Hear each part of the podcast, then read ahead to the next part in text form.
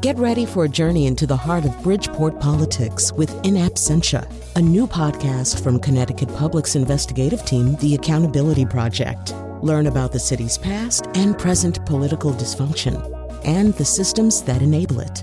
Tune in wherever you get your podcasts.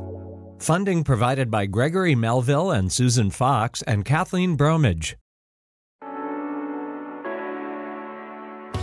This is Where We Live. I'm Lucy Nalpathanchil.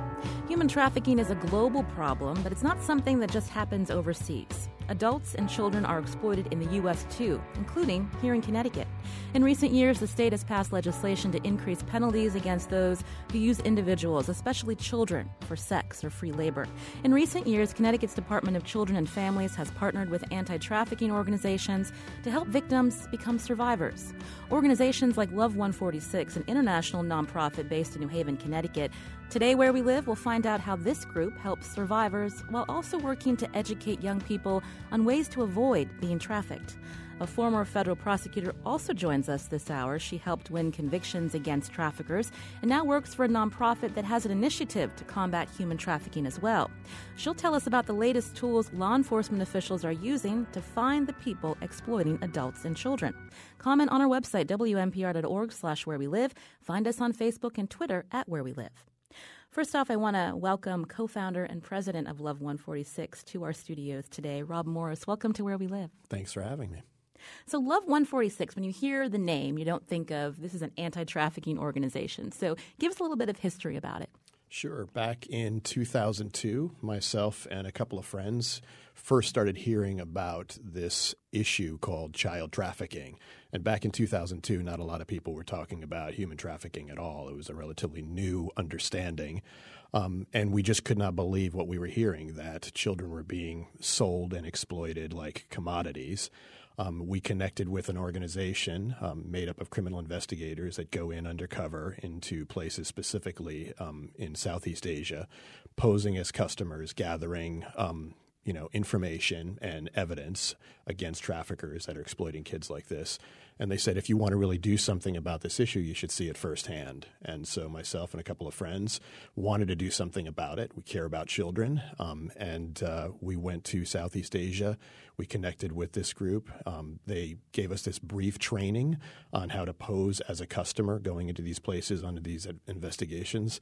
And i remember specifically the first night and this training um, it was yeah it was terrifying. It, and it was really really disturbing having to pretend to be the very thing that everything in me is completely repulsed by a predator who's purchasing um, a child for sex.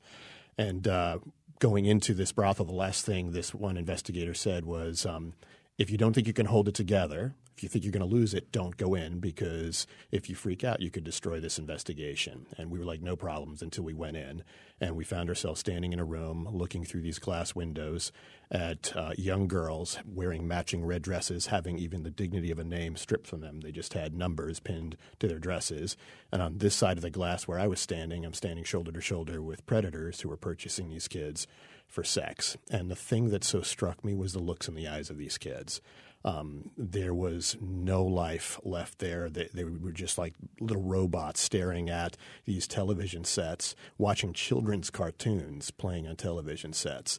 And the looks in the eyes of these kids, they were just blank stares, completely emotionally shut down, except for one girl and I will never forget her face. My guess was that she was probably new to the brothel and that there was still this fight left in her eyes. She was the only one not looking at the children's cartoons. She was staring at us through the glass, and there was this determination, this defiance almost.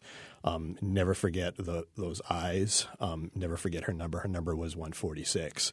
And so um, we left that place knowing we've got to now engage. This is not about an issue or a cause anymore. This is about real live human beings. This is about somebody's daughter, somebody's child. And so we tried to figure out where do we go from here and start to educate ourselves. But naming the organization Love 146 was to sort of give us a daily reminder that this is not about an issue or cause. This is about individual people, and we fight differently for individual people than we do for issues and causes. And so, Love 146 is thinking about love being defined as defending and protecting the vulnerable and restoring and empowering the broken. How did you walk out of there? devastated. We were devastated. And what was really difficult was that we had to refrain from reacting in that moment because everything in me as a father as a man, as a human being, wanted to react in that moment, thinking, can we smash through this glass right now and get as many of these kids out of here as we can? You know, the next thought was, how many of these guys in this room could we take out? I mean, all of these thoughts going through you. And we had to refrain because of this ongoing investigation that needed to come to completion so this place can can completely be shut down and put out of business. And that takes time. And that's the work of justice. And that's the frustration of justice is that it takes a long time. And things that you want to see happen now don't happen right now. Very very difficult. So uh, this girl 146 became a symbol for the work that you and your colleagues have been doing since 2002 yes uh, whatever happened to her? Did you find out? We don't know. So there was a raid on this this particular brothel several weeks later, um, and when the raid took place, the younger girls that were there were no longer there. So somebody had tipped off the brothel owners and the traffickers about the upcoming raid, and so they had already removed the kids. It was devastating. So you had this mission, but how do you come back and actually, you know, make it happen and get people behind um, this cause, get donations to um, this this nonprofit that you are about to create? I think the first thing that we did was to educate ourselves. Is like we need to learn as much as we possibly can about this, and so we talked to existing organizations. We talked to people what was being done, what wasn't being done, and we found gaps and places that we felt that hey, we can do something about this to fill this piece in, to fill that piece in. And I remember in the early days, I had been in Cambodia, and I was talking to the the the leader of a large human rights organization at the time, and she looked at me and she says, "You know what your problem is as Americans?" And I sort of braced myself because you get to hear this a lot, and especially in recent days, you get to hear this a lot. I'm thinking I could think of some problems, but I know you're going to tell me. So what's our problem? And she said, "You don't think, you react." And she said, a lot of times I think you see some human rights abuse happening in the world, and instead of taking the time to create a thoughtful solution that's actually going to work and be effective, you just react to it. And because you haven't put thought into your reaction, sometimes your reaction causes more harm than good. So we sort of took that on as a mandate as an organization of like, we need to be really thoughtful. We need to access existing expertise and bring those people into um, the picture and form our response based on expertise. And so you're based in New Haven, Connecticut. How did that happen? Yeah, it was actually some some friends and I was playing in a band. Another guy was playing in a band. We were musicians, and and I, I say this all the time that as far as like my expertise exists in knowing what I'm not an expert in. Um, so I play drums, and I'm just the regular person that thought, what can I do as a regular person um, to do something about this? And so again, the big piece of that was educating myself and trying to understand what is this because it is a complicated issue. It is the proverbial rabbit hole. The further in you go, the darker it gets, and the more complicated it gets. So finding people who have the expertise and bringing them to the table and working together, creating responses that are effective. So break it down for our listeners because when we think of the term human trafficking, you know, I said in my introduction that we're thinking about this problem that happens in, in Southeast Asia and in, Europe. Um, and it's not something that we um, see here in our communities. But can you talk about what human trafficking is? That's not just sex exploitation. No, it's also for the purposes of labor, and it's induced through force, fraud, or coercion. And um, yeah, and and I th- I think it's the term human trafficking is sort of a, a, a fancy way of saying basically it's it's modern day slavery. It's a form of slavery where people are sold, bought and sold like commodities. And when we're talking about children, that's just insanity. Um, we're talking about human trafficking today on Where We Live. Uh, Rob Morris joins me. He's president and co founder of Love 146. It's an international nonprofit based in New Haven. I wanted to play a clip from a, an NPR StoryCorps interview uh, just a few years ago. This is Barbara Amaya, a survivor and advocate. The summer I ran away from home, I was 12. I fell into the hands of a woman. I was sitting in the park and she just started talking to me. I was hungry and cold and young, and she took me to an apartment. Before I knew it, they put a wig on me, took me to the corner of 14th and I, and they sold me to a trafficker. I remember that day clearly like it was yesterday. He took me to New York, and that was the end of that, pretty much. For the next nine years, from 13, 14, 15, 16, 17, 18, 19, 20, I had a quota that I was supposed to fill every night. And if I didn't have that amount of money, I would get beat, thrown on the stairs. He beat me once with wire coat hangers, the kind you hang up clothes. He straightened it out, and my whole back was bleeding. I'd like to bring into the conversation now Erin Williamson. She's a survivor care program director at Love 146. Erin, wel- Erin welcome to Where We Live. Thanks for having me. So that's a hard excerpt to listen to. Again, uh, Barbara Amaya, she's a survivor of trafficking, um, interviewed by NPR. When you hear her story, is that typical? That is typical. Um, unfortunately, we do see that often happen. Uh, youth who run away from home are especially vulnerable. Now, what we're seeing also, though, is a lot of recruitment happening online. So we are still seeing recruitment happening in parks and in the malls and in schools, but we're also seeing predators use the internet, Facebook, uh, apps like Kik to recruit young girls and exploit them. So we heard how Rob got into uh, this line of work, so to speak. Um, what what led you to want to help trafficking victims? Uh, so I actually started internationally as well. I started working with street children in Kenya and then in Mexico. And when I returned to the United States, I uh, did some work in child sex tourism, and from there uh, was based in Washington D.C. and got involved with Polaris Project, which runs the National Human Trafficking Resource Center, and moved up to Connecticut and was fortunate enough to connect with Love 146 and uh, begin the Survivor Care Program here in Connecticut. Um, Survivor Care Program. Tell us about that. So we work with uh, young women and males, and I will say we we are seeing a number of males now being identified as well, who have been identified as either being confirmed survivors of human trafficking or at high high risk. We only say someone's confirmed if either they have disclosed the information or if law enforcement has corroborated it. So oftentimes we're working with youth where uh, they might not self identify as a victim. Uh, oftentimes, traffickers use that as part of their recruitment tactic. They uh, they lead the youth to believe that they're making decisions when in fact the trafficker is the one that's uh, guiding their decision making. And they almost seem like they prey on the vulnerable. So kids who have no support network, they need someone to rely on, and, and in walks this person. Um, when, we, when we think about traffickers, is it um, you know how it's portrayed in the movies, or is it that that person that could be your next door neighbor? We really are seeing a wide variety in terms of the traffickers. We are certainly seeing males that pose as older boyfriends and and use that avenue to recruit youth, but we're also seeing a lot of peer recruitment and we're also seeing a number of female recruiters the same way that that other young lady spoke about a female who exploited her. So it really can be anyone. One of the things that we talk about with youth is the amount of information they post on social media networks. As you said, traffickers prey on vulnerabilities and youth in general overshare on social networks. And so it's very easy for a trafficker to go on social networks and to look at what are often public profiles and identify uh, who might be vulnerable and and move forward in exploiting them. We're talking today about human trafficking both around the world and here in Connecticut. In studio with me is Erin Williamson, Survivor Care Program Director at Love 146. Also, Rob Morris, President and co founder of Love 146. When we come back from our break, we'll be joined by former Assistant U.S. Attorney Krishna Patel. She's now working on this issue on the nonprofit side. And you heard Erin talk about technology and its role today in trafficking. Are you a parent? Do you have questions about how to protect your children? Join the conversation. You can comment on our website, wnpr.org slash where we live.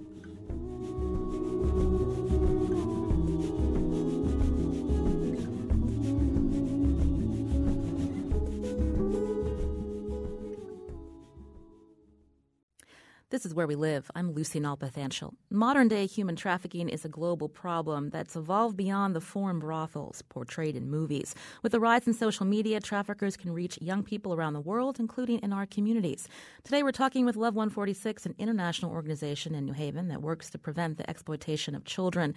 The nonprofit also provides survivor care to minors in the UK, the Philippines, and in our country, including here in Connecticut and Texas. In studio with me is the co founder of Love 146, Rob Morris, and Erin Williamson, Survivor Care Program Director at Love 146. Before the break, Erin, we were talking about um, how these traffickers groom um, minors uh, to do this kind of work. And I guess it's surprising when you think about women, um, when you, when that are um, you know using these vulnerabilities in children um, to make money off of. And so, can we talk a little bit more about some of the the stories or the, of the children that you've been able to help that have become survivors? How do you reach them when they've been manipulated for so long?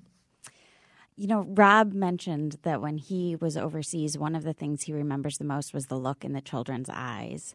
And so we oftentimes experience that look when we first walk in and meet a youth. And I think it's through talking to them and explaining to them um, that there is no judgment, that, that oftentimes what we're working with are youth that have been in really difficult situations and have had to make really difficult decisions. And, and what we hear most from the youth is if I knew what was going to happen, I never would have and um, and oftentimes they say you know at the beginning i was making decisions i was going with individuals i was i had run away i was trying to find someone to trust to rely on. If i had knew where they were going with that relationship i wouldn't have gone with them. I wouldn't have put my trust in them. And that is why prevention education is just so critical uh, if we're going to look to eradicate human trafficking because that is the phrase we hear over and over from youth if i had known we're getting a tweet from Annie. Um, she asks, What about LGBT and gender nonconforming youth? She writes, They're one of the most disenfranchised groups that traffickers feed on. Can you talk about the population? Absolutely. We we definitely see the LGBTQ community is especially vulnerable uh, for a number of reasons. Sometimes it's because they have been kicked out of their homes um, after they have come out. Sometimes it's because uh, they are not sure. They don't feel like they can come out, and so they're not sure what to do with these feelings and and who to turn to to talk about these things. We're also seeing, you know, in today's generation, sexuality is fairly fluid, um, and so oftentimes we're seeing uh, individuals who might uh, engage in different relationships with different people and they might not identify as LGBTQ. It's just this is who they are. This is, it has nothing to do with a sexual identity. But yes, we are especially in need of services that, um, that help youth in that area because they are particularly vulnerable. Um, in studio with me also is Krishna Patel. She's General Counsel and Justice Initiative Director at Grace Farms Foundation in New Canaan. Krishna is also a former federal prosecutor. You may have heard her on the show over the years, who has worked on trafficking cases. Krishna, welcome back to Where We Live. Thanks for having me. So you have a unique perspective because you worked on the, the prosecutor side of things. Um, tell us a little bit more about what you've seen in terms of trafficking in this country and cases here in Connecticut. So trafficking, you know, when I started, it was in about 2002, 2003 here in Connecticut. Prior to that, we were seeing it clearly. I was a federal prosecutor in New York, and we're not naming it. The TVPA came into effect in 2001. And originally, when we thought about trafficking, we thought about immigrants coming to this country being trafficked, which still happens and still exists. And what we saw then is you know, in the mid 2000s, so many of the cases here in Connecticut ended up being domestic trafficking. Exactly, you know, the the survivor whose clip that you played. You know, that was a story that we heard over and over and saw over and over. My first case was a victim with a 12 year old girl, and you know, over time, we also began to see the proliferation of child abuse images and victimization on the internet. And what has really now happened is the two have collapsed, and the internet has become the slave market of the 21st century. And in the same way that I think traffickers exploit technology, um, we now need to exploit technology to go after the traffickers. And we're going to hear more about those tools um, that law enforcement uh, is using. But can we talk a little bit more about um, this role of the internet? Because so many of us um, have children, or we hear from educators who are concerned about the way youth are using Facebook and um, you know certain other social media sites like uh, Tinder. And so I'm just wondering um, if you could kind of tell our listeners a little bit more about how traffickers are getting into the homes of, of our children. And it's through the internet. Um, you know, it, any single device that can be operated using the internet, which is now almost everything. Uh, you're inviting, um, you know, you're inviting the whole world into your home. And traffickers are savvy. They know how, um, as Erin mentioned, they know how to recruit using social media. They know how to very effectively recruit using social media.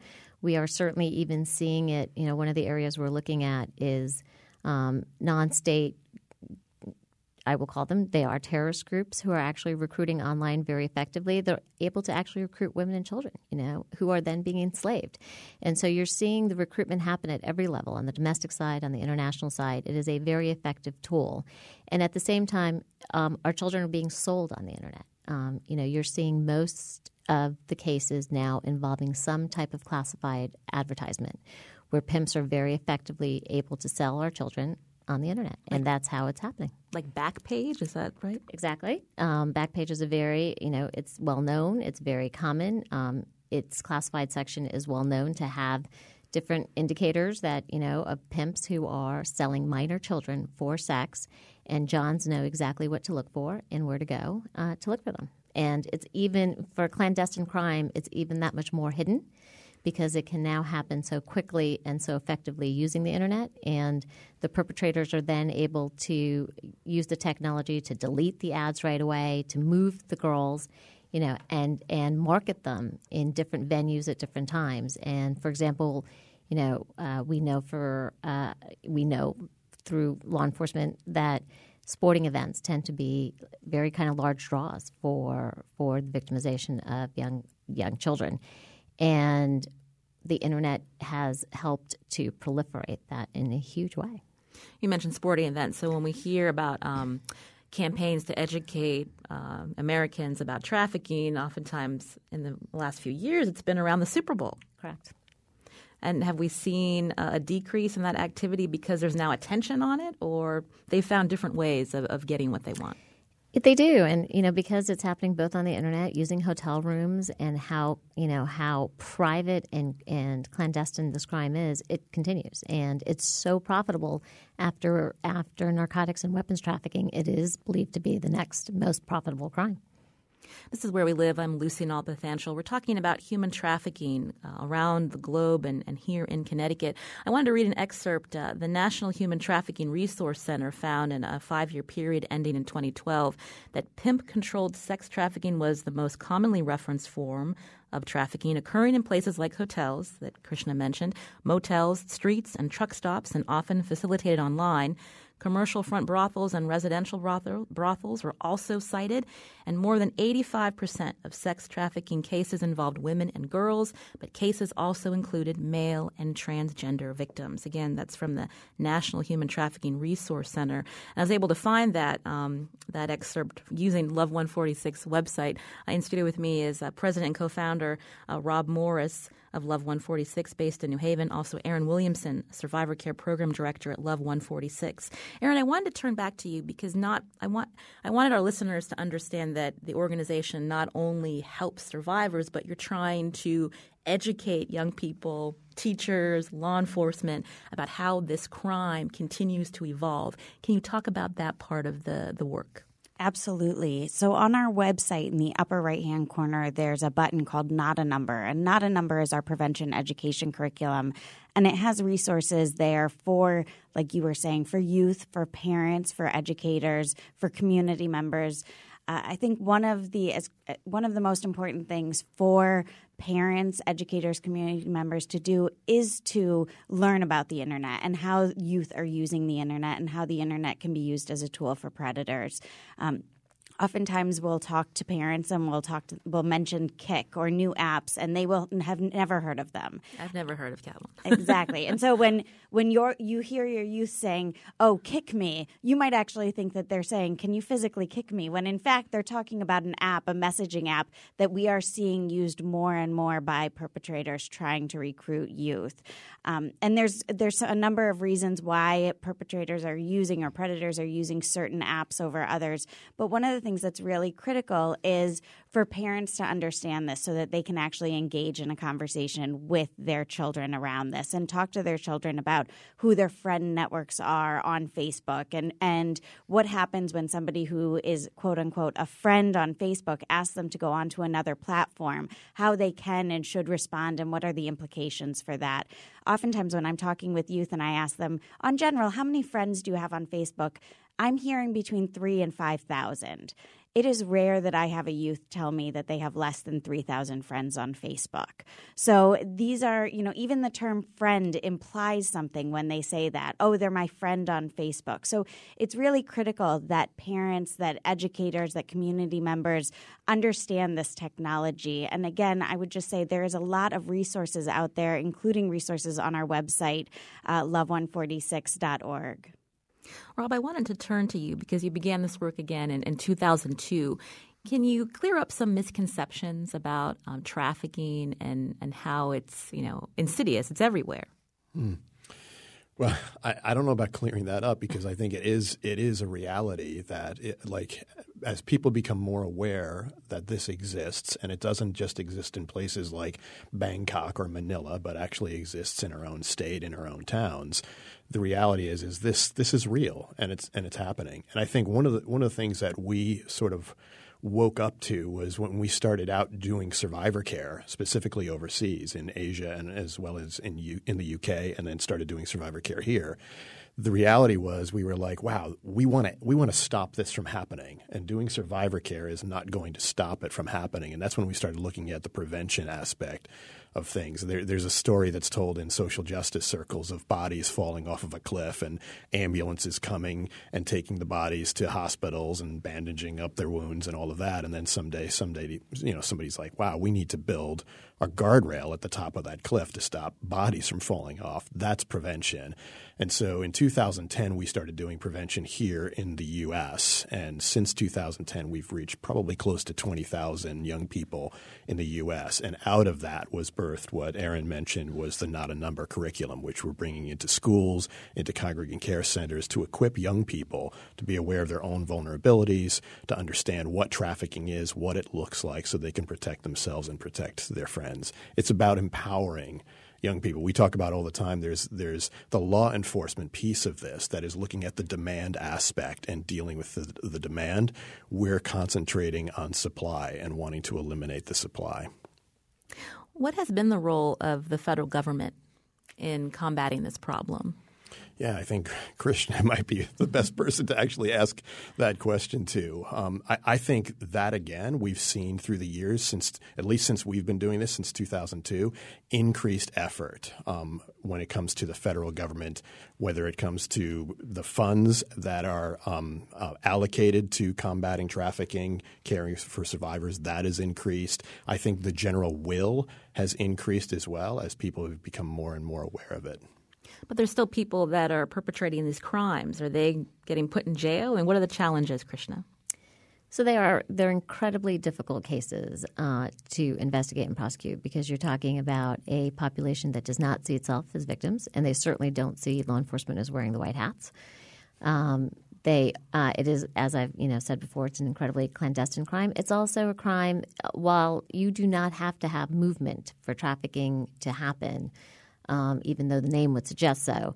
It is a crime where you're seeing a lot of movement of young children, and particularly when you're dealing with populations that tend to, to at a very high rate have some interaction with our child welfare systems. You're talking about a population that is um, is so unbelievably vulnerable that it becomes very hard to actually uh, prosecute these cases. So, um, you know, having said all of that, there has still been the will and the commitment uh, to do it. And like anything else, we need to do mu- much more of it and do a far better job of it.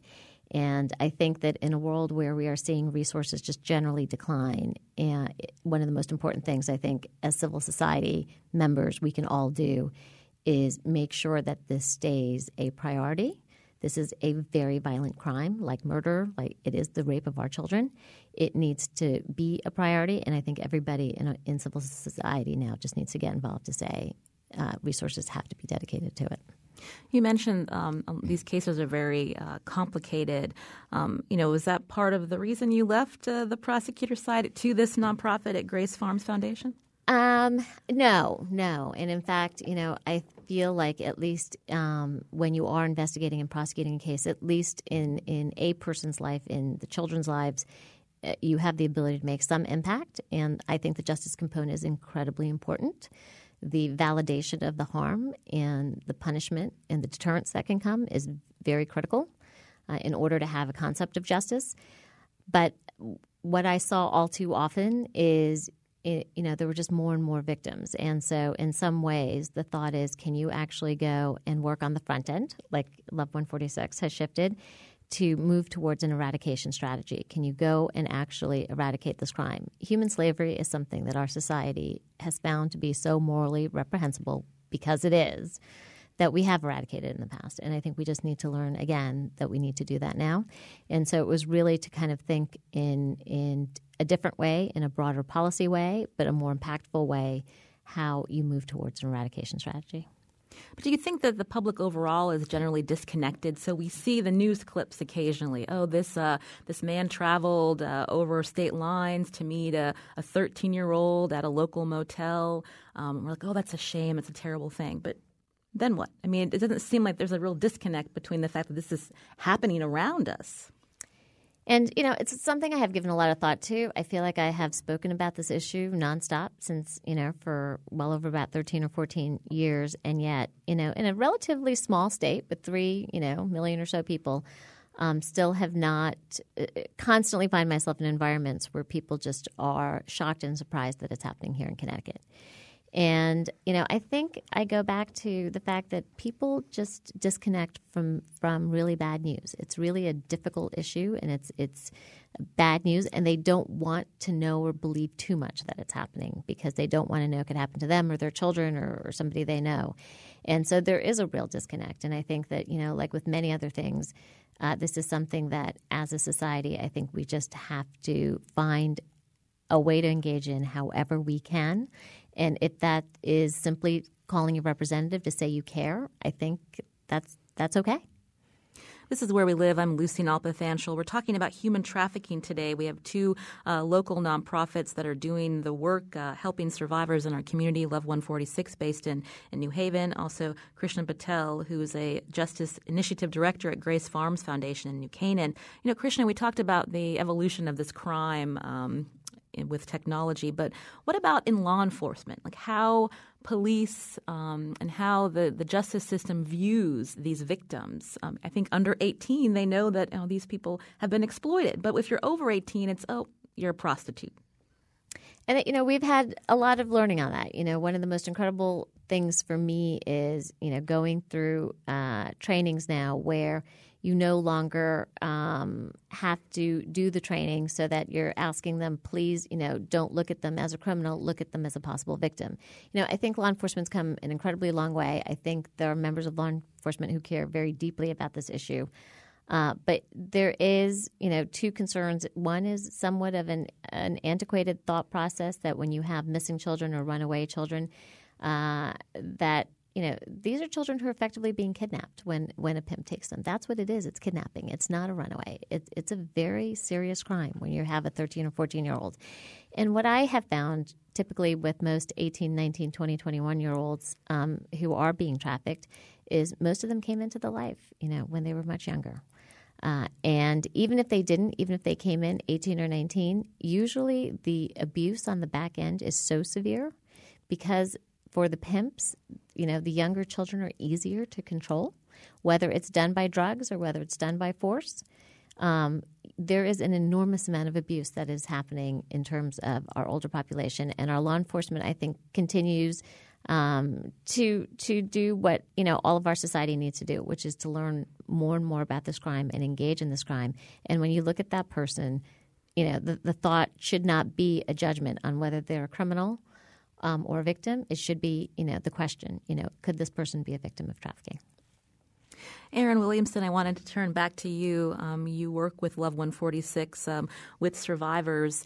Um, I know that there have been there's been attention on uh, Department of Children and Families and the work that they're doing uh, to help um, potential victims who are in the child welfare system.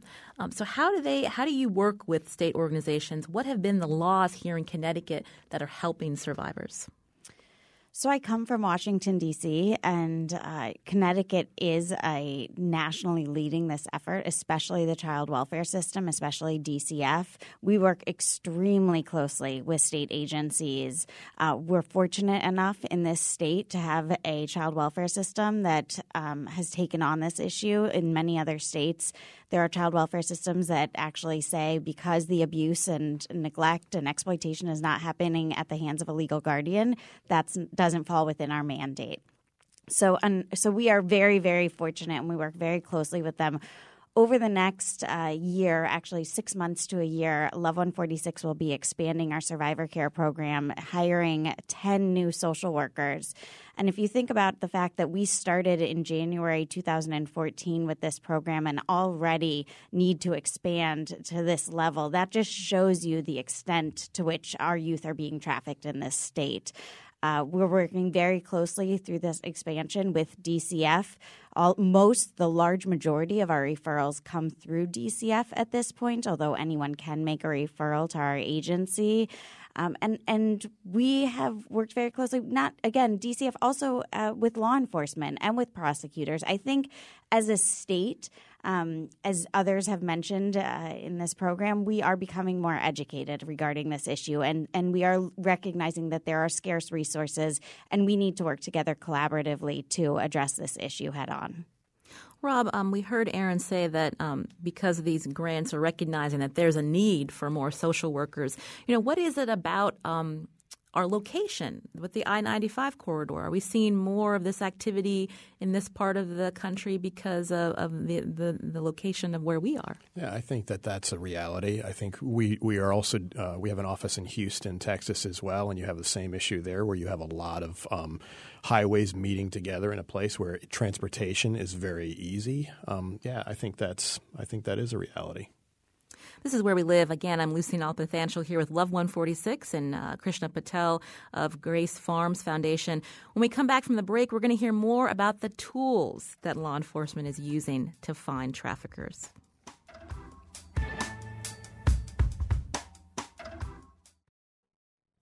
This is Where We Live. I'm Lucy Nalpathanchil. Today, Where We Live, we're focusing on human trafficking. We've been talking with Love 146, an international organization based in New Haven, about its efforts to fight the global problem. In studio with us also is former federal prosecutor who helped convict traffickers locally. Now, Krishna Patel is with the nonprofit Grace Farms Foundation. And Krishna, I wanted to go back to you because we've been mentioning about how technology has changed and what are the tools that law enforcement is now using to find these traffickers um, using these sites? So, one of the most extraordinary uh, initiatives that have been taken on in the last few years was actually uh, taken on by the Pentagon's DARPA, their Defense Advanced Research Program. This is the group that actually gave birth to the internet. And they uh, have created a very advanced data platform, which is a variety of tools that can more effectively lead uh, law enforcement to apprehend traffickers and to recover children in a variety of different ways. Um, for people who want to learn more, you can simply Google. The Pentagon has been somewhat open about its MEMEX program, and there have been articles and, and uh, videos uh, discussing what MEMEX is. And a variety of groups that were involved in the MEMEX program, kind of really some of the smartest brains uh, in our country, uh, have continued to mature some of those tools. And so, one of the uh, main reasons I think I left is that Grace Farms Foundation is fully supporting the deployment of these tools to law enforcement and is willing to pay not only for the training, but for the actual tools for law enforcement. And so we are really kind of testing, hopefully at a large capacity, what these tools can do. And they are revolutionary because they are able to do in minutes what could take law enforcement months um, to do, and sometimes not at all the ability to go through large amounts of data and make connections between data points that really can help identify where a trafficker is or where a child is. And, you know, I'll just give you one example. I had been away during the holidays and uh, had received um, an email from DCF letting me know a child had gone missing. They were very concerned. They had contacted law enforcement. When I called Marinus Analytics and Traffic Jam, the folks there, they were able to find the child within, I think, a couple days uh, and pinpoint her location in the city. Um, and how were they able to do that? And it is really, you know, using these tools on the internet because we know these children are being bought and sold uh, on the internet by pimps. uh, you're able to use these tools in a variety of ways that really does this incredibly deep dive into the data and is able to make connections for law enforcement using the identifiers of the child, the offender, phone numbers, you know, different indicators. Um, at its kind of highest level, there's an artificial intelligence component to these tools where they can start. Um, the more and more they're able to look at some information, they can begin uh, indicating patterns of behavior or give you different varieties of, of other possible indicators uh, that match up. And so it is revolutionary, and I think it is incredibly important for law enforcement as a whole to understand that technology is moving so quickly. Our laws can't keep up with it, and you know part of the difficulty with bureaucracy is is the ability just to keep trying you know new ways. When you know the perpetrators are using technology, you ha- that is where you have to go and you know equip yourselves the best way you can. And so I think that um, I am very hopeful about this, and very uh, hopeful as well that our state might become the petri dish to show uh, the rest of the country that this is something that you can come close to eradicating. You said without these types of, of advanced search tools, it would give it would make law enforcement's job so much more difficult. It would take them months possibly to find um, these perpetrators. So when we go on Google and we want to search something, that's literally just what 10% of the internet? Is that what i've read? And so they're able to look at the rest of what's out there. Correct. And mm-hmm. so this is i mean when you think you know about only 5 to 10% of the internet is currently searchable in its current form and um, so much of it either is either not captured in, in searchable or is part of the deep web, the dark web, right? And and we know that is a place where so much criminal activity, particularly this type of criminal activity, is going on. And what these tools are doing are, are giving you some insight into the dark web or the deep web, as well as going through the entire in, internet. But it's doing more than just searching. It is actually looking for patterns of behavior. The computer itself and is really able to assist law enforcement in incredible ways. I want to turn back to Erin Williamson, uh, who is with Love 146 and works with survivors.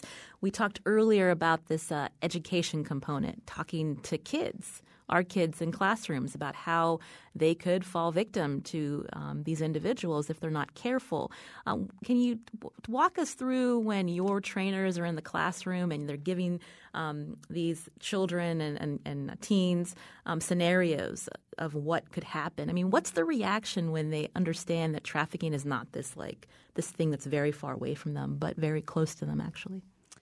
usually there's a point when we're training both actually uh, mm-hmm. children as well as educators parents social workers where their eyes get really big and you can tell that they are thinking about a specific instance where either they were working with a youth or they themselves are being recruited.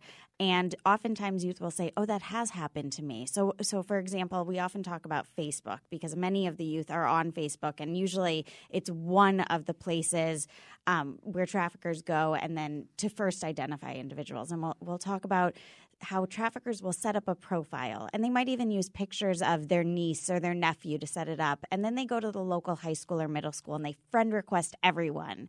And then they, you know, some of the people accept. Some youth don't accept friend requests from strangers, but some do. And then they go to their friends, and then they go to their friends. And so by the time they are uh, trying to friend request your daughter or your son, it seems like they're friends with 30 of their friends. And so they seem safe. And maybe their profile says that they're 18. And so they're within a certain age range. And, all, you know, you look at their profile and they have things in common. And so oftentimes youth will accept that friend request. And when we talk to them about how that friend request can go from an individual liking their posts and writing little things. And sometimes it's little things like LOL or, you know, have a good day. It's it's little things so that their username starts popping up on your child's screen and it's it moves from this is a stranger to oh this is somebody that I'm connecting with. And then they'll instant message them or they'll message them through Facebook. And some youth will say, "Oh no, I don't message with with individuals I don't know. I might accept them as a friend request, but I don't message them." And then we talk about how um, somebody who's grooming them will say, "Oh, that's so smart. I'm so I'm so glad that you're taking care of yourself and not messaging with strangers. I just thought we had a lot in common. I noticed that you know you play soccer and and I used to play soccer, or, or I noticed that you know you were struggling with math. If you ever need help, I know some great some great tools and I can help you out. You know I'll check back in a week and see if you feel like talking them. And then they'll check back in a week. Hey, how are you doing? Or they'll wait for the the message. This is the uh, ubiquitous message that we often see youth post, which is, you know, pray for me or I need help, or it, it's a general message where they're really asking people on the internet to ask me what's wrong, ask me something's going on in my life. And and predators use that. Predators see that as a crack in the door that they can just mm-hmm. push open. They know how to manipulate. Yes. And so oftentimes when we give those examples to youth, youth will say, Oh, yes, I remember there was this one person and they did that. And then I started talking with them. And then it got to this point where they were asking me some strange questions about my family. They were asking me where I live and who I lived with. And so they start making the connections with their own life. We just have a few minutes left. I wanted to turn back to uh, president and co-founder of Love 146, Rob Morris. Um, so you're hearing that there are these interactions happening in classrooms um, with your staff, with trainers, where it seems like kids are getting the message. Um, so talk about how you feel um, since 2002 how your organization has kind of evolved and, and making this kind of impact. I mean, do you feel like this is where this is where that the work that you wanted to do it's finally accomplishing what the mission was originally? It's a great question. I th- I think um, i have been having a lot of pinch me moments of wow, this is really happening now. This is really working. Things that were just a dream early on that seemed almost impossible are actually becoming a reality, and that's a good thing. But like Krishna said, there's always that feeling of there's so much left undone. There's always so much more uh, that that we can do. And so yeah, so there's a tension that I think we all carry of like, wow, we we celebrate the accomplishments, we celebrate how far we've come in such a short period of time, but there's also that tension of like, wow, we still have so much more that we have to do. And for our listeners, Krishna, just a couple of minutes left. Um, how can just regular people um, help in combating this problem. Obviously, Rob Morris and his friends created a, an international nonprofit, but we can't all do that, right? So, can you tell us how the average person can combat this? Well, the average person can certainly go and help uh, Love 146. There's a myriad of ways and, and some wonderful organizations. Um, either volunteer, um, you know, certainly provide financial support and, and find other ways to advocate. Um, I think the most one of the most important things as a society we need to do, all of us need to do, is um, call all of our representatives, email all of our representatives, and let them know that this issue matters to them. That you know, in uh, whenever we are looking at resources, whenever we are giving direction to law enforcement in terms of where resources need to go, uh, that this is a crime that needs to be dealt with in our society, and it's not optional. It's not you know, it is a priority, and I actually think it is for to me. This is um, such a morally reprehensible issue that it becomes incumbent on every single one of us to do something, and that is something that can be done. Call your senator, call your representative, call your local senator, and call your local representative. We've been doing a lot of advocacy on state legislation, and um, our state needs to do a lot more. Um, we're getting there, but we need to do a lot more. And we heard earlier, uh, Erin Williamson with Love 146, grants are enabling um, organizations to hire more social workers. How many more survivors do you think you'll be able to help with this additional staff? So each of our social workers will carry a caseload of five. So we're going to be able to help at least 50 youth um, at any given time. And we know even within that, we are going to be, you know, we have scarce resources. There are many, many more youth that we could serve. Again, just having started in January 2014, we have already provided services to over 120 youth in the state of Connecticut. So one of the things that we uh, pride ourselves in at Love 146 is doing quality work. Um, these youth uh, require a lot of services. They require a connection. In many ways, part of what we do is replace that connection that they were seeking in the trafficker that made them so vulnerable. I want to thank Erin Williamson, Survivor Care Program Director at Love 146. Also, Rob Morris, President and co founder and a drummer at Love 146, and Krishna Patel. She's General Counsel and Justice Initiative Director at Grace Farms Foundation. You can continue this conversation at wnpr.org slash where we live.